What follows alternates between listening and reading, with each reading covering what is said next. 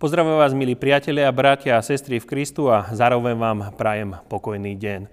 Božie slovo, ktorému chceme dnes venovať svoj čas, je napísané v prvom liste Korinským, 3. kapitole, 1. až 9. verši takto.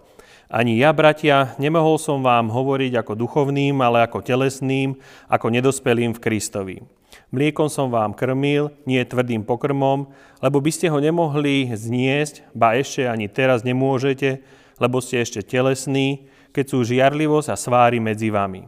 Či nie ste telesní a nestýkate sa príliš ľudsky? Keď jeden hovorí, ja som Pavlov a druhý Apolov, či nie ste príliš ľudia? Čo je Apolo? Čo Pavel? Služobníci, skrze ktorých ste uverili, a to každý tak, ako mu dal pán. Ja som zasadil, Apolo polial, ale Boh dal vzrast.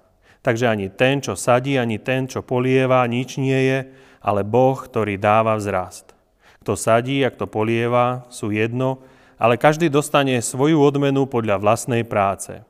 Lebo my sme Boží spolupracovníci, vy ste Božia roľa a Božia stavba. Amen.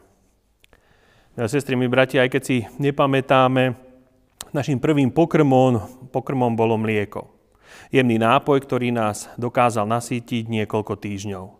Avšak ako sme rástli, postupne nám boli podávané aj iné pokrmy.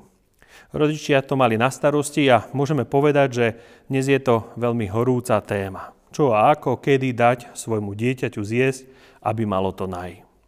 V duchovnej oblasti bol apoštol Pavol takým rodičom, ktorý nielen zakladal cirkevné zbory, ale sa aj o ne staral.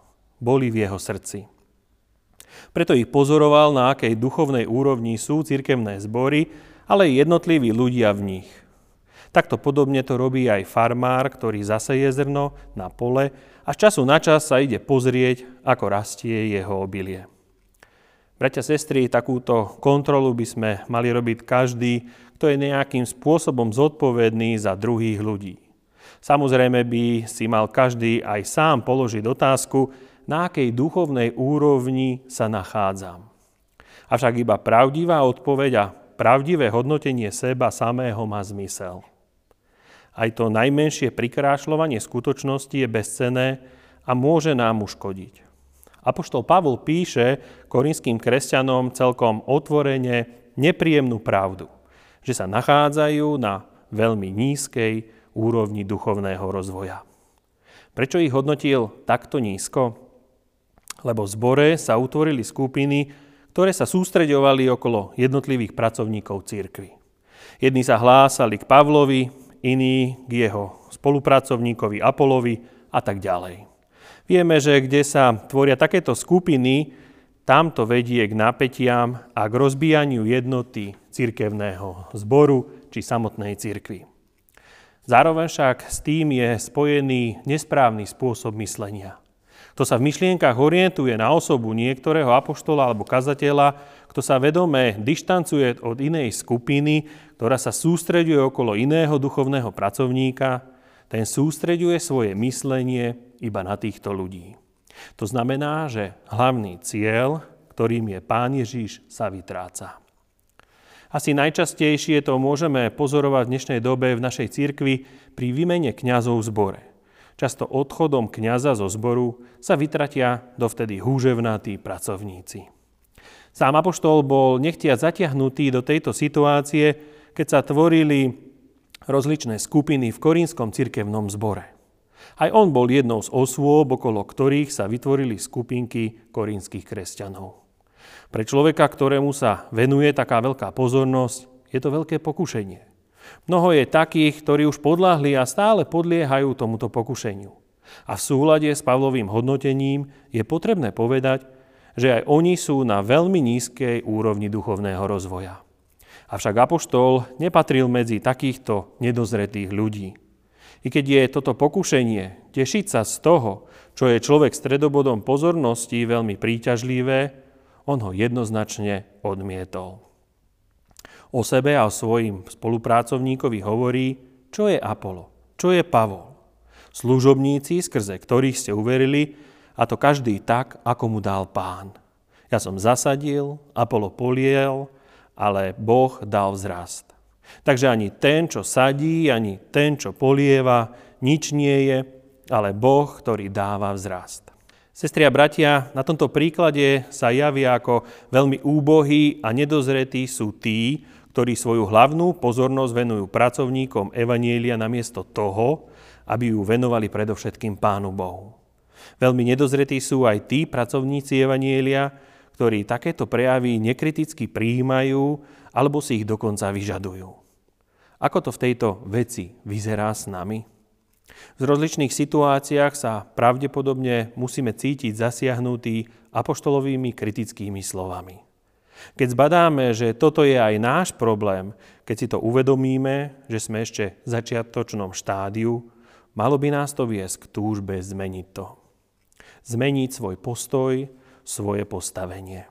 Nestávať seba do stredobodu, nedovoliť druhým, aby nás tam stavali.